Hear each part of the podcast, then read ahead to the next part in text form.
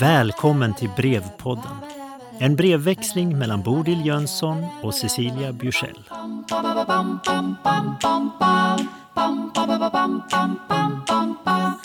Cecilia, brev 17. Till min brevvän Bodil. Jag vet inte om du har haft känslan att tankarna du tänkt inte dina egna tankar. Flera gånger när jag har fått en idé som jag tycker är unik och ny så har jag sen fått veta att det är flera som har tänkt så redan. I samma anda var det spöklikt att läsa ditt brev. För samma dag hade jag också njutit av våren och tillvaron och samtidigt tänkt på kriget i Ukraina och hur deras tillvaro hade splittrats. Eller som du säger, de har blivit bestulna på sin konserverade tid. Det kanske inte är ovanligt att tänka på kriget. Det dominerar media i Sverige just nu och tar sig in i våra vardagsupplevelser. Men ändå. Känslan var samhörighet när jag läste ditt brev. Och jag har bestämt mig för att våga orientera mig, att börja gravitera mot sånt som jag ser som viktigt. Det är en eh, bra känsla att känna samhörighet. Det här är löst kopplat till idén om att göra sin life review. En berättelse som summerar livet på ett sätt som gör det begripbart och kanske till och med meningsfullt. På en anställningsintervju en gång i tiden fick jag frågan om hur jag såg på mitt bidrag, vad jag ville sätta för avtryck. Det här var ju kopplat till ett jobb och förväntningarna låg väl på att jag skulle säga något käckt och positivt som låg i linje med rådande trender inom ledarskap. Men om mitt avtryck eller mitt bidrag som människa ska rymmas inom yrkesramen blir det lätt lite platt eller klyschigt. Ett avtryck eller bidrag kan väl bara ses i sin helhet. Och livet rymmer mer än arbetslivet. Däremot har jag i mitt jobb kunnat orientera mig mot sånt som jag uppfattar som viktigare än annat. Och Det är därför jag arbetar med vuxnas livslånga lärande. Hur som helst, en livsåterblick ses ju ofta som någonting som sker i slutet av livet. Och varför inte göra den flera gånger om? Vi vet ju inte exakt när vi ska dö, så vi kan inte vänta in och göra livsåterblicken precis i sista minuten. Däremot kan vi göra den flera gånger och på så sätt få syn på vad det är vi håller på med och vem man vill vara. I livsåterblicken ingår det att reminessa, som det heter på svengelska. Att reminessa är inte bara att hastigt försöka minnas någonting, utan att verkligen ägna tid åt fina minnen som möjliga frag fragment för den livsberättelse som träder fram.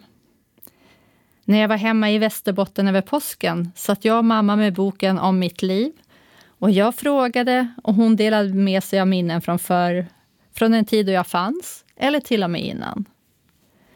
Då blev det tydligt att våra minnen inte enbart är våra egna. När mamma berättar om ett minne integreras det i mitt minne. På så sätt kan minnen färdas över flera generationer genom det vi berättar för varandra. Det är en fin tanke. Nu kom jag på en annan sak som jag vill ta upp, apropå det här med att reminessa. Jag har många saker som bär minnen, som till exempel de där örhängena jag fick av mamma och pappa på min 25-årsdag, eller den där tavlan som jag köpte för att den påminner om vår resa till Afrika. För min del är det här något positivt och njutbart.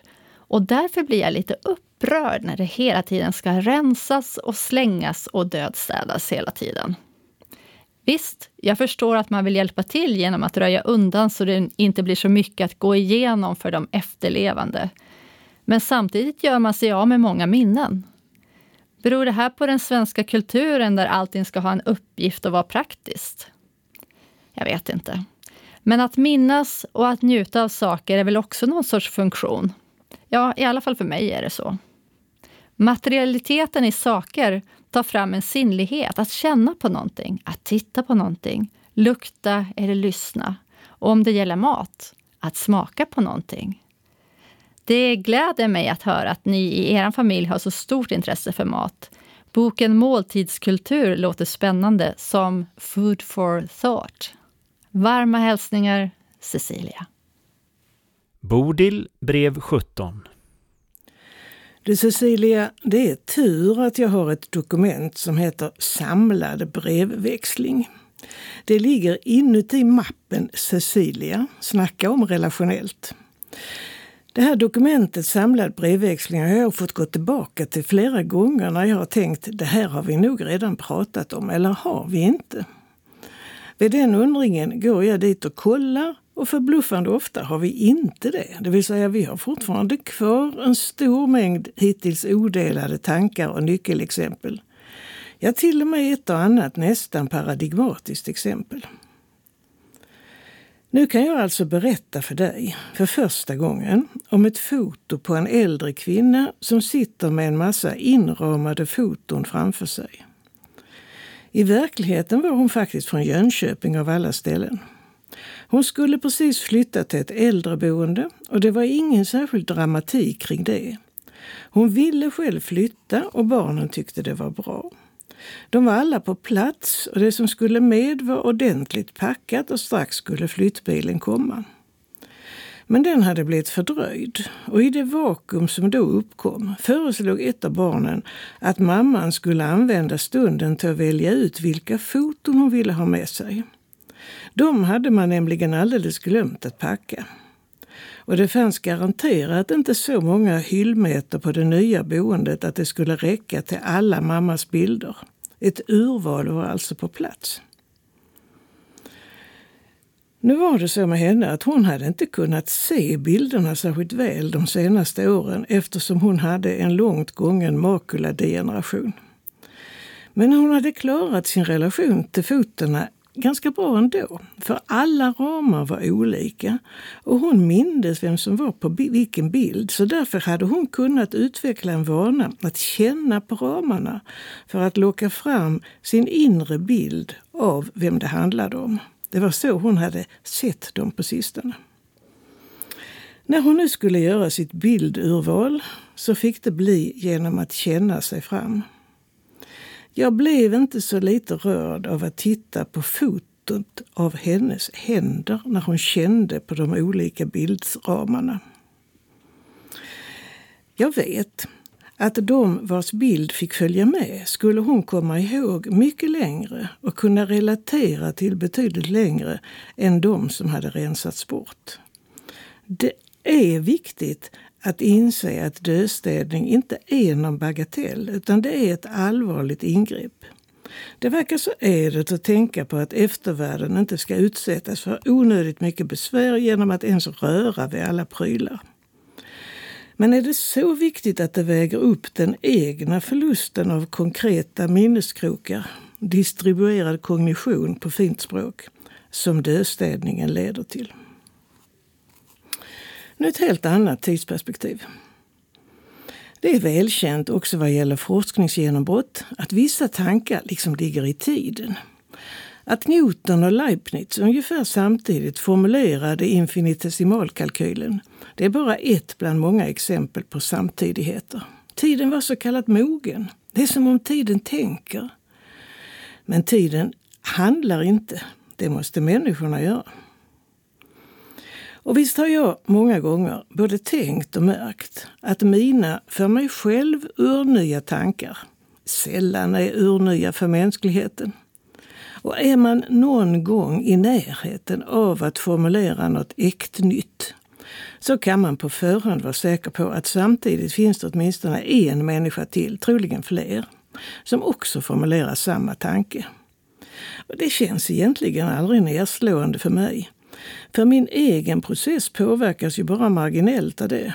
Jag fortsätter att bli hög av för mig själv nya tankar. Vilket är en god egenskap för därigenom är jag ganska så billig i drift. Jag gläds nu med dig över att du kan reminessa med din mamma.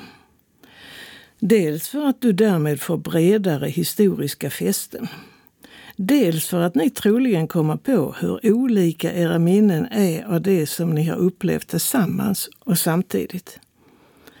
Då och då funderar jag på hur allt det som jag lärt mig, liksom allt det som sen blev till mina minnen, en gång har tagits in av min kropp, sån som den var då. Den tanken gör ju både lärandet och minnena till nästan osannolika skeenden.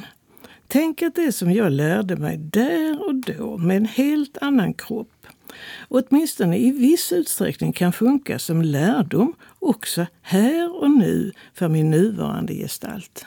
Det är ett litet underverk. Du säger att måltidskultur låter som food for thought och boken är på väg till dig. Om du inte har tröttnat på konceptet med tio tankar om någonting så skulle kanske du och jag satsa på tio tankar om livslångt lärande. Jag skulle säkert gå och göra en sån bok med våra brevskrivna texter som underlag. Lite subtraktion här och lite addition där. Och så en och annan tillkommande ljus idé utifrån själva genomläsningen. Samtidigt värjer jag mig än så länge mot tanken på att lossgöra det här tankeutbytet från breven. Jag vill att de ska stanna i sin tillkomstmiljö. Vi får återkomma till den här frågan när vi har nått det magiska 20-talet. Goda hälsningar från Bodil. Cecilia, brev 18. Tusen tack Bodil för den fina boken om måltidskultur som kom med posten.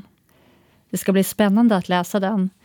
Inte minst känner jag så efter att ha tagit ett så kallat smakprov. Det gjorde jag genom att göra någonting som jag aldrig har gjort förut. Jag läste det sista kapitlet först. Nog för att jag har skummat och hoppat i boktexter, men att gå direkt till sista kapitlet och läsa det rakt igenom, det har jag inte provat tidigare.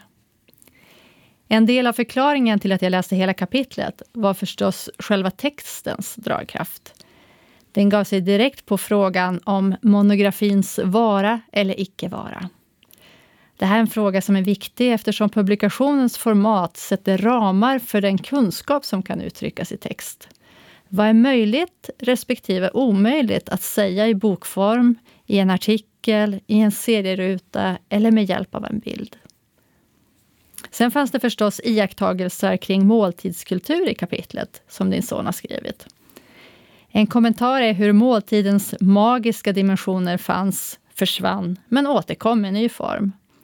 Även du skriver ju om magi tidigare i den här brevväxlingen.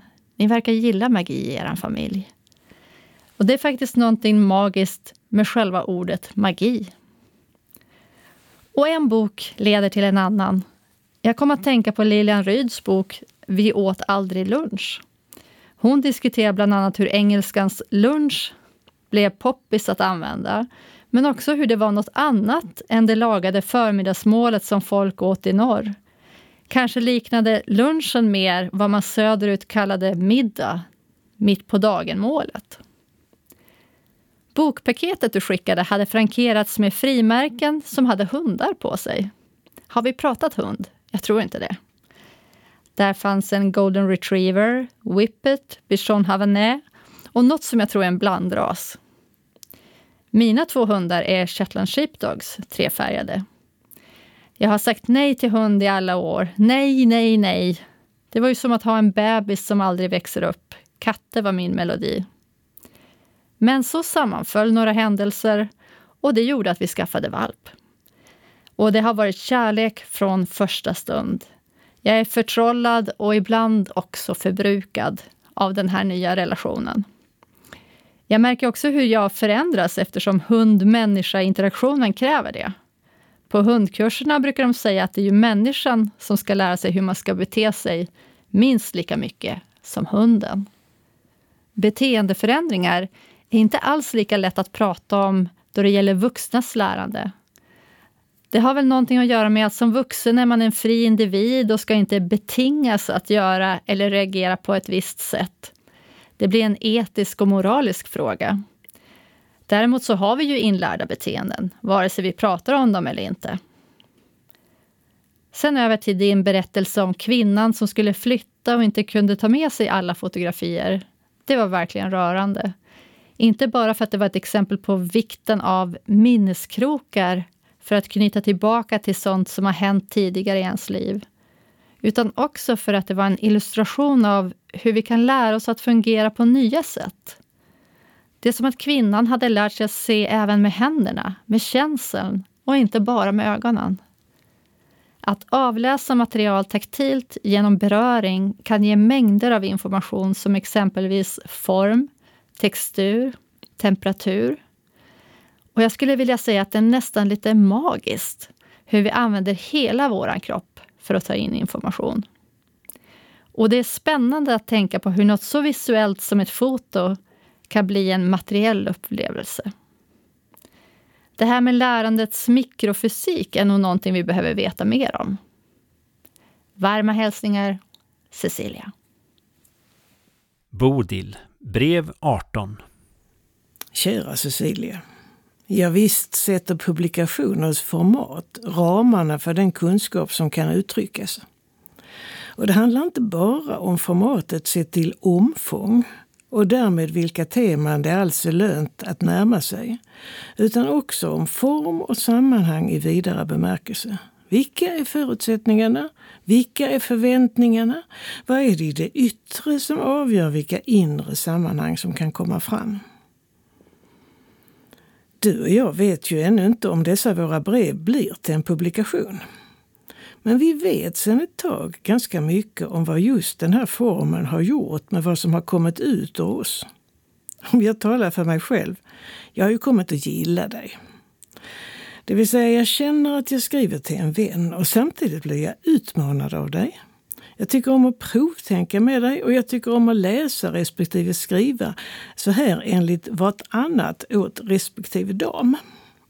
Men allra mest tycker jag om närvaron av vår imaginära barnmorska som liksom drar tankarna ut ur en utifrån det senaste brevet som man har fått. Det kommer tankar som är nyskapade men kommer också sådana som har lockats fram ur allt det gamla tankegodset inuti mig som plötsligt så gärna vill vara med i leken men som kan ha varit tysta länge. Sånt händer också vid vanlig läsning förstås. Men då är det lätt hänt att jag bara läser vidare och de nyåterväckta tankarna de fladdrar bara bort. Men genom att det där senaste brevet, det som var upphovet till själva tanken i mig, ligger kvar på datorn eller på bordet utskrivet och bara väntar på att bli besvarat, så finns upphovskällan aktivt närvarande och pockar på. Och då behöver vår imaginära barnmorska liksom bara hålla sin hand över det hela, så ploppar det ut svar från mig. Om jag nu tycker att det allt är lite magi inblandad i det hela så blir jag dig svaret skyldig om vad det är som jag tycker är magiskt i det. Handlar nog om att det är så lätt och så roligt så att det blir svävande och lekande. Det är helt enkelt konvivialt för mig. Ett tillstånd som är jätteviktigt. Konvivialitet är för mig svaret på vilket är det mest positiva tillstånd som vi kan skapa bland människor. Vi är vana vid att säga att vi ska inte mobba varandra. Därför så vill vi satsa på antimobbning. Vi ska ha antifascism, vi ska ha anti allt möjligt som vi inte tycker ska få lov att finnas. Men vi har inte haft något ord som kan beskriva vad är då det positiva. Alltså det är lite fattigt att hålla på med antinegativt för att komma till det positiva. Och då råkade jag till sist, jag har letat länge efter begreppet, hitta ordet konvivialitet. På engelska och på franska är det självklara ord. Där stavas de med C.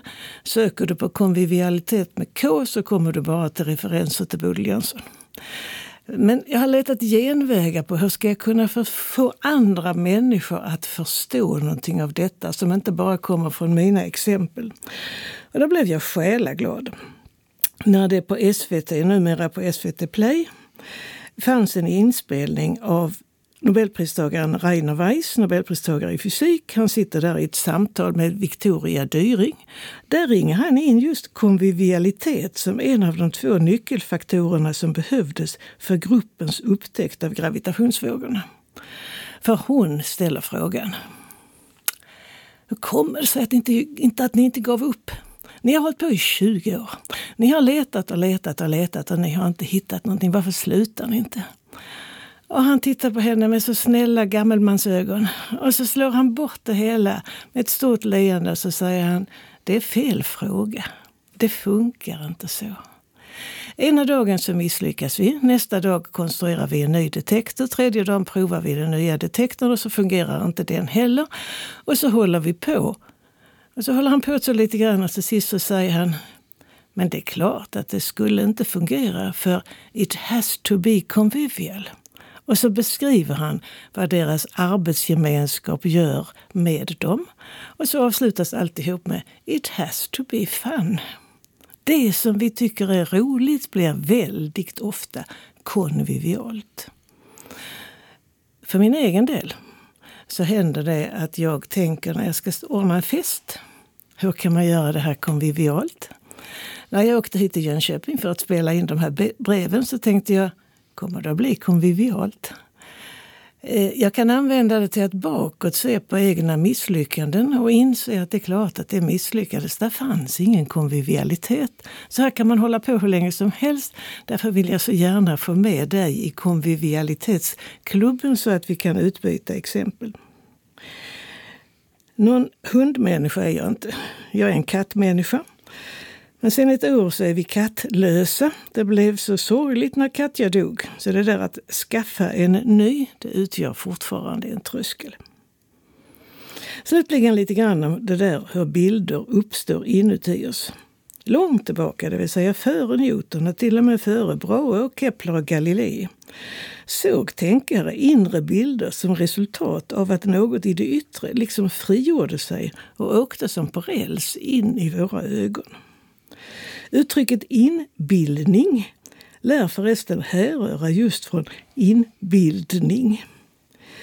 Men fysikens föreställningar om avbildning på näthinnan vilar helt och hållet på den geometriska optikens lagar. Samma modell som fungerar för glaslinser och prismer och kikare och mikroskop och den optiska avbildning som ögat gör hamnar upp och ner på näthinnan, det vet du säkert. Men det har hjärnan lärt sig att bortse från. Så vi ser världen rättvänd trots att näthinnebilden är upp och ner. Man kan förresten sätta prismer framför ögonen som vänder världen upp och ner och genom det blir då näthinneavbildningen rättvänd. Men hjärnan är ju van vid att vända, så den fortsätter att göra så och tolkar nu den rättvända näthinnebilden som att världen är upp och ner. Men hjärnan kan lära sig. Så mina sagesmän säger att har man bara tålamod och behåller prismaglasögonen på några timmar eller kanske ett dygn så blir världen åter rättvänd. Själv har jag aldrig vågat prova så länge. För tänk om det inte skulle gå tillbaka när jag inte längre vill ha prismaglasögon. Tillbaka till vardagen. När jag nu tittar ut genom fönstret, vad är det då för bild jag upplever? Ja, det är klart att den fysikaliska bilden på näthinnan och vad synnerven kan föra vidare för information därifrån, det hör till det jag ser. Men mycket annat är ju också inblandat. Sånt som hör till hjärnforskningens och kognitionens och lärandets domäner, inte fysikens. Vi konstruerar ju våra inre bilder, det vill säga vi ser inte bara det vi optiskt ser, utan både mer och mindre och garanterat annorlunda.